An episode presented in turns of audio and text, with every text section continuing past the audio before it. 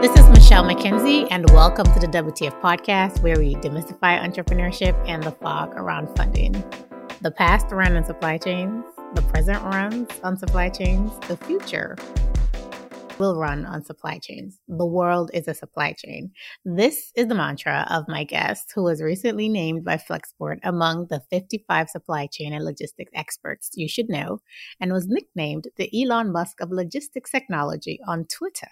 My guest is Brian Oh, hey, Brian, help me help me with the pronunciation of your name.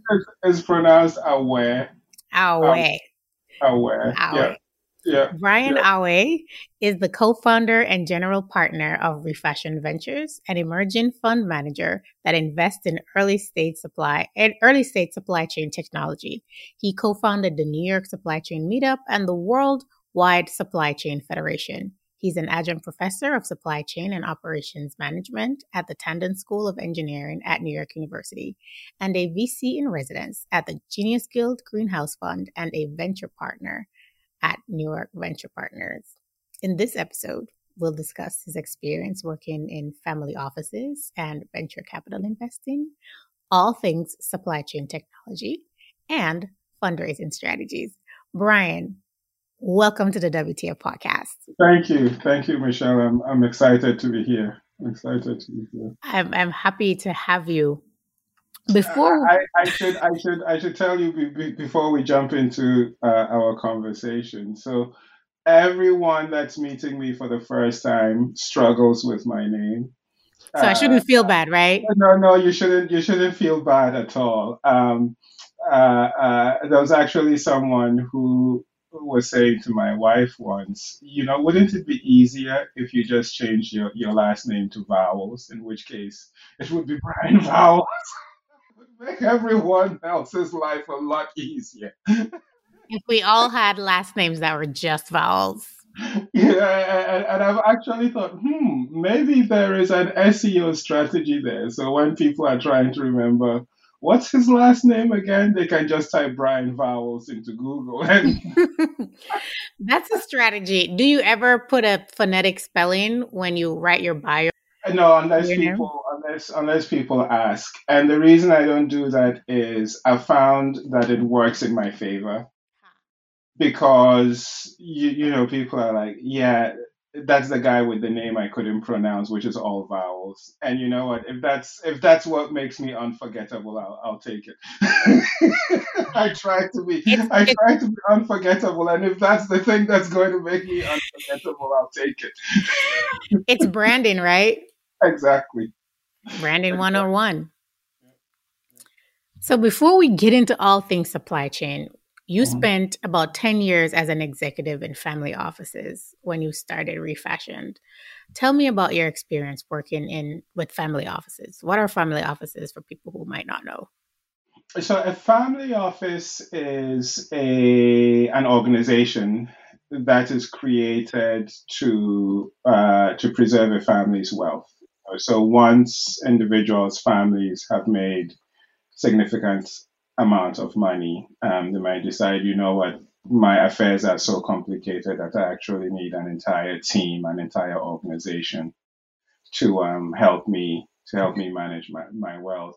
Uh, they come in different flavors. You can have single family offices, multi-family offices, um, uh, you can have uh, embedded family offices, which is, you know, the family runs a business, but then within that business, they have a, a family office as part of it. Um, different sizes, some really, really large, uh, multi billion, hundreds of billions, some relatively small.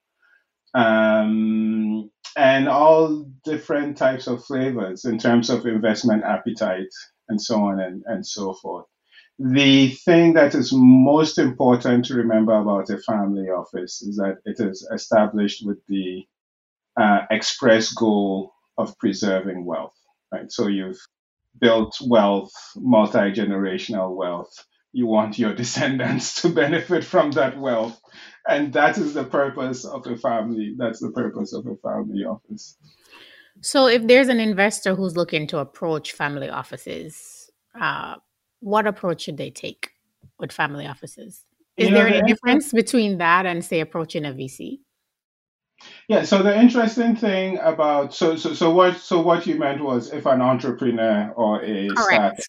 Yeah, yes. yeah, yeah. So the interesting thing, excuse me, the interesting thing about family offices is, and you know, this will make sense uh, uh, uh, probably, is that they are very secretive.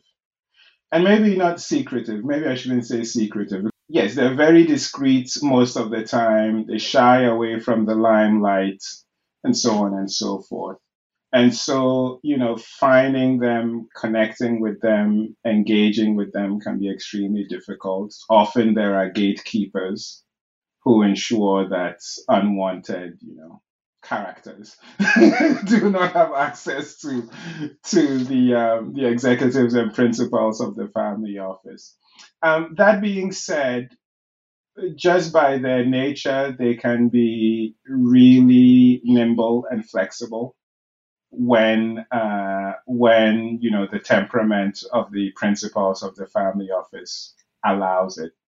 Um, and so I think they're worth they're worth talking to. You know, if a startup founder has access to family offices, I definitely think they're worth talking to. But it's important to understand how they differ from VCs, right? So you won't find many family offices doing the sort of publicity seeking that VCs that VCs engage in on on social media. Mm-hmm. So, if I'm an entrepreneur, how do I know where to find a gatekeeper to let me through the gate? Oof, how, oof, that's that's a tough. That's a tough question because sometimes you wouldn't even know that the gatekeeper is the gatekeeper, right? Because that's precisely because what I'm trying to get Because discretion, because discretion is the key. You would not only do you not know that a family office exists, you might not even know that there's a gatekeeper. so how do I know? How do I talk, connect? The, the only thing you can do is, you know, talk to as many people as you can, which as, as a startup founder, right, is something that you should be doing. So talk to as many people as you can because some of the gatekeepers uh, might be at first glance might seem unlikely. Um, and so uh, the, there are events like the family office conferences and whatnot. You obviously should you you should go to those. Although I think depending on who you talk to, you'll hear different opinions about how useful that is as an exercise. Um, you, you, know, one school of thought is yes, of course, you should go to those. Um, but a lot of the time they're expensive to register for and attend. And, you know, they're held in places that are like they're not doing like the, the biggest family office conferences are not in the middle of like Times Square or somewhere in Brooklyn, right? They're in like places where wealthy people would like to to to go to and be seen. Um, so they're so in that, Davos. Right, right, right. So so that's one problem. The other school of thought you might hear is, well, yeah, sure, if you want to attend, attend, but just know that you'll be there as entertainment right? It would be like, oh, look, this is this exotic creature from the wild, wild, untamed world of startups, and isn't that interesting? but whether you, but whether you will leave, whether you will actually leave with any meaningful investments, but Brian, this is making me feel as if, well, this is not an option that should be pursued if I were a startup entrepreneur. I mean, I would not make it the center. I would not make it the foundation of my fundraising strategy, right? Unless for some reason you have exceptional access to family offices, right? They know you, they trust you. Um, maybe in your previous job you worked in those circles, and so on and so forth. Uh, but otherwise, I wouldn't. I wouldn't make it the center of my fundraising strategy. So it's oh, really I, I wouldn't make it the only thing I do. It would be one of a number of different strategies and tactics. Okay. So it's basically an insiders club. If you know, yeah. you know. Yeah. And if you don't know, you don't know. Yeah. Yeah. Okay. Clear enough. And maybe we'll get into this later. I don't want to I don't want to completely make it seem as if it's completely un- inaccessible. It's yeah, yeah, and maybe we'll we'll get into this because you're probably thinking, wait, if this is the case, Brian, how did you well, maybe want- get into it now since we're already talking about it. Right. So, yeah. So, yeah. how did you get in, and did you find yourself in a gatekeeper role, and did you open any gates? So that's a that's a great question. Uh, 2008 is when I started working in investing, and uh, uh, my investing career started at a family office. Interestingly, they found me. I did not I did not find them. I had been let go from Lehman in March of 2008. I was doing what every unemployed person does. You know, you send a bunch of resumes, go to interviews wake up every morning very diligently and check your email. And one day I got I got a note from a gentleman who said, "Brian, I saw your profile online. I'm trying to fill a really interesting job, and I think you'll be a perfect fit. Do you want to talk?" Yeah, of course I want to talk. Let's see what this interesting job is. To cut a long story short, it wound up being a job at a family office. Uh, I would be the second employee employee before me, you know, let's describe her as the, as the family's uh, as CFO. So I would be the second employee. And what they wanted the person who they who filled this position to do is to start figuring out what direct investing would look like for them. So direct investing means you're investing directly into a startup as opposed to investing in a fund that then invests on your behalf. Uh, and so that was that was the job. Um, to be honest, I didn't think I'd get the job because I didn't have any ex- uh, investing experience. I had just finished business school. I had just passed the level one of the CFA exam, and so I was progressing through the interview process. But I, I was like, you know, surely all these people being let go from Wall Street, they'll hire one of. Uh, but as um, fate would have it, at the end of the process, they called me and said, "Hey, Brian, we'd love it if you would come and do this." And I said, "When do I? When do I? When do I start?" so that's how it happened. And so, if you have noticed that I am very active on social media, so so naturally i like to learn in public. I like to consume information. I like research. Uh, uh, i'm a news some people describe me as a news junkie. So that part of my personality has always been there. But getting that job in 2008 really helped me understand that this quality of my personality could be could be a strength in this new world that we live in. That's interesting because I've been, it's a little bit of a sidebar from the conversation and I won't go too far into it, but I've been examining more my strengths and what you're just describing seems like what Strengths Finders called input, where mm-hmm. people love to, they love research, they like to read, they like to gather information. And it seems like that's a strength. And it's good that you recognize that strength and how that strength played out for you and sort of led to your success. I think well, it's it's interesting you say that because I used to I used to say research is my calling card. Right. The the thing I do well is consume information, especially information about unfamiliar uh, information related to unfamiliar problems. Synthesize it, distill it, make sense of it, and then come back later on and say, here is what I think we should do that's that's really where I think I shine. That's great.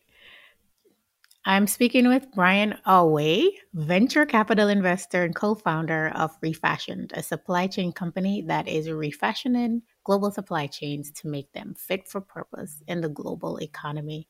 Brian, I think now is a good point to pivot to supply chains. you eat, sleep, and breathe supply chains. Yeah, yeah. So tell me about Refashiond Ventures and the problem it is solving in the supply chain sector.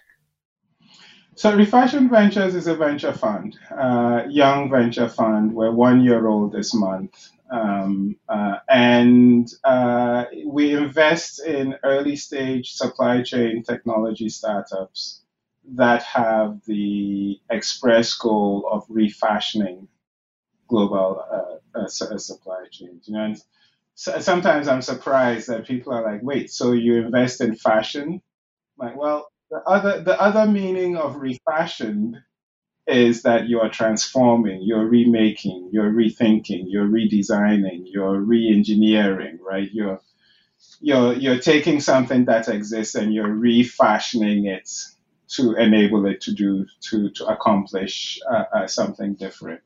And so that's that's our goal. Um, we've made 17 investments to date. We'll probably be closing number 18, 19, and 20 somewhat soon um, yeah, yeah, like I said, it's it's early days. We're one year old. We're still very small, but we have very very big, audacious. I want you to tell me about those audacious ambitions. But I re- I recall reading in an article you wrote. The title of the article is "Towards a Partnership Model for Family Offices and Emerging Venture Firm Managers," and you wrote, and I paraphrase that.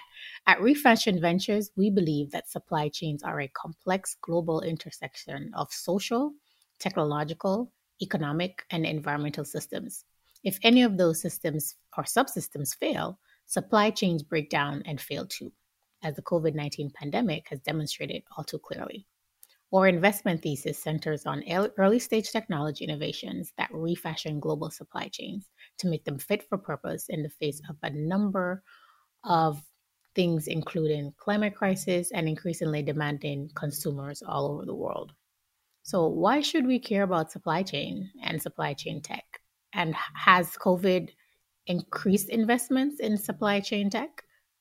I think it has, and I'll come back to uh, COVID and supply chain technology later. I'll tell you a funny story. But the so, so look around you, Michelle. Take take a look around you. If you can sense, if there's anything around you that you can sense in some way, smell, touch, feel, see, um, it got there because there's a supply chain that underlies its production. Right. So, so the world around us is built on a foundation of supply chains. Right. Supply chains are simply the networks that connect production and consumption. Seems really easy once you start to get into it, you, you, the, the headphones, the headphones that you're wearing, right? Producing them is incredibly complex. In fact, there, there's an there's an article, there's an old article that I think is called I Pencil or something like that, and you know, it's something as simple as a pencil. and most people think, oh, it's a pencil. How complicated could it be to make a pencil? And the article walks through the complexity of the process of making a pencil. I think it's something like there are at least 66 discrete steps, and each one of those steps has its own sub steps. And so, so supply chains are incredibly complex. The fact that we take them for granted is a reflection of, you know, my belief that you know modern supply chains are a wonder of the one of the wonders of the world. So, Brian, if you are an entrepreneur in supply chain tech, and particularly if you're an entrepreneur of color in supply chain tech, what should you know? What should you do when fundraising? Are there more opportunities for you now that supply chain is sort of more visible in the forefront? Supply chain has always been there. Like you said, everything we consume starts from somewhere it didn't just magically appear inside of our homes. And for most of us, we only think about from the time we order the thing from Amazon or wherever mm-hmm. and getting it to us. But it has a much longer journey that mm-hmm. happens before that point.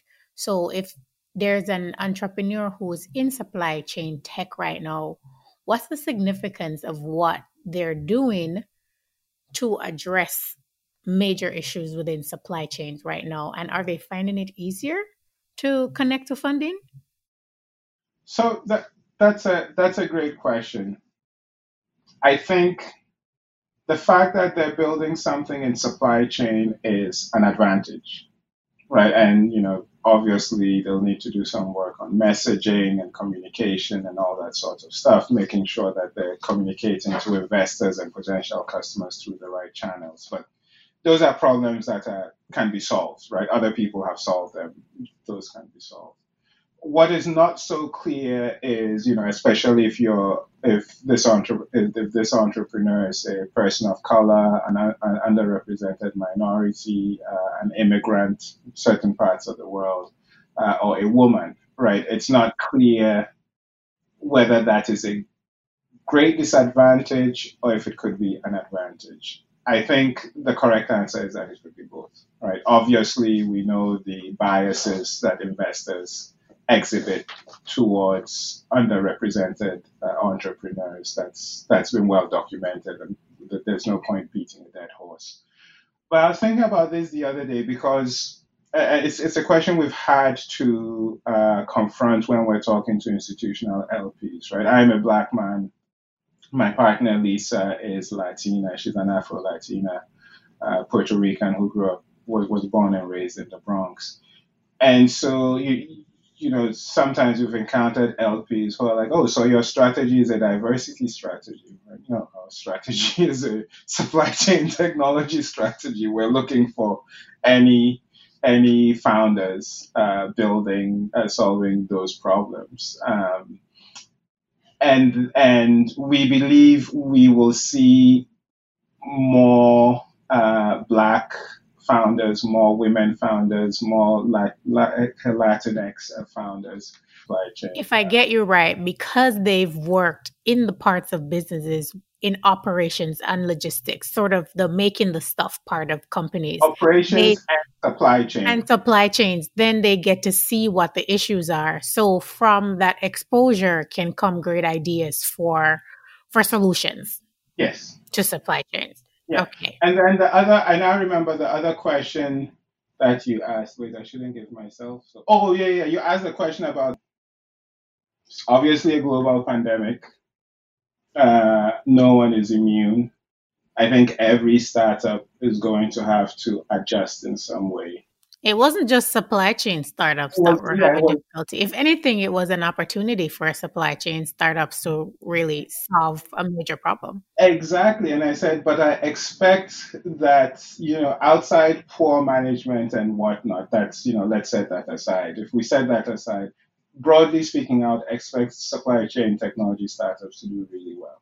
The reason is the fundamental goal of a supply chain technology startup is to enable their customer, bigger company, to do more with less, right? To accomplish more with with less. And what better uh, context than a global pandemic in which you know the entire world is dealing with supply chain disruptions than to really show what this what this technology can do. Because from uh, chaos can come opportunity. Yeah, yeah, yeah, yeah. Well, yeah. Before we wrap up, Brian, I want to go back to to funding and fundraising a bit. And you had wrote in your article that the average emerging venture fund manager experiences great difficulty raising a first fund to pursue and execute a differentiated investment thesis and strategy. Now, you are at your first fund with Refashiond. What was your fundraising journey for Refashiond like? And did it help that you were already in the investment world? You know, it's interesting. Um, it's almost like the experience one goes through when one has been as a, at a big company. You know, everyone returns your calls, everyone returns your emails. You feel very big and important. And then you leave the big company to strike out on your own, and suddenly no one is. suddenly suddenly no one, people who would re- respond to you immediately suddenly start ignoring you. So in right? that case, you're sort of in the shoes of a startup entrepreneur, right? Exactly. It's quite similar. It's quite, it's, it's exactly the same thing. You're starting completely from scratch. You know, you're building this new thing. You have this thesis that no one has executed before. Um, uh, no one really knows. There are all sorts of questions. What was your prior success because of your prior team, prior brand, the resources you had there? Was it? It's really, and so, you know, fundraising uh, definitely for me and Lisa has been difficult. Um, that said, what we decided to do was to think outside the box, and this is where my stubbornness, my stubborn, my stubbornness and hard-headedness uh, uh, uh, uh is a benefit. Um, you know, against the advice of a lot of people, we decided to start with a rolling fund on AngelList. It's a relatively new uh, uh, investment type of investment vehicle. Uh, it allows accredited individual investors to make smaller, smaller commitments, invest more frequently, uh, very scheduled capital calls. So there are a lot of benefits from that sense. And for folks like us, it, al- it allowed us to get going with very little, with very little uh, capital required to start. And so I think when we made I think when we made our first two investments, we probably had something like 200k of committed ca- uh, capital, and we, we got we got going. If we had decided to do it the traditional way, that would not have been possible.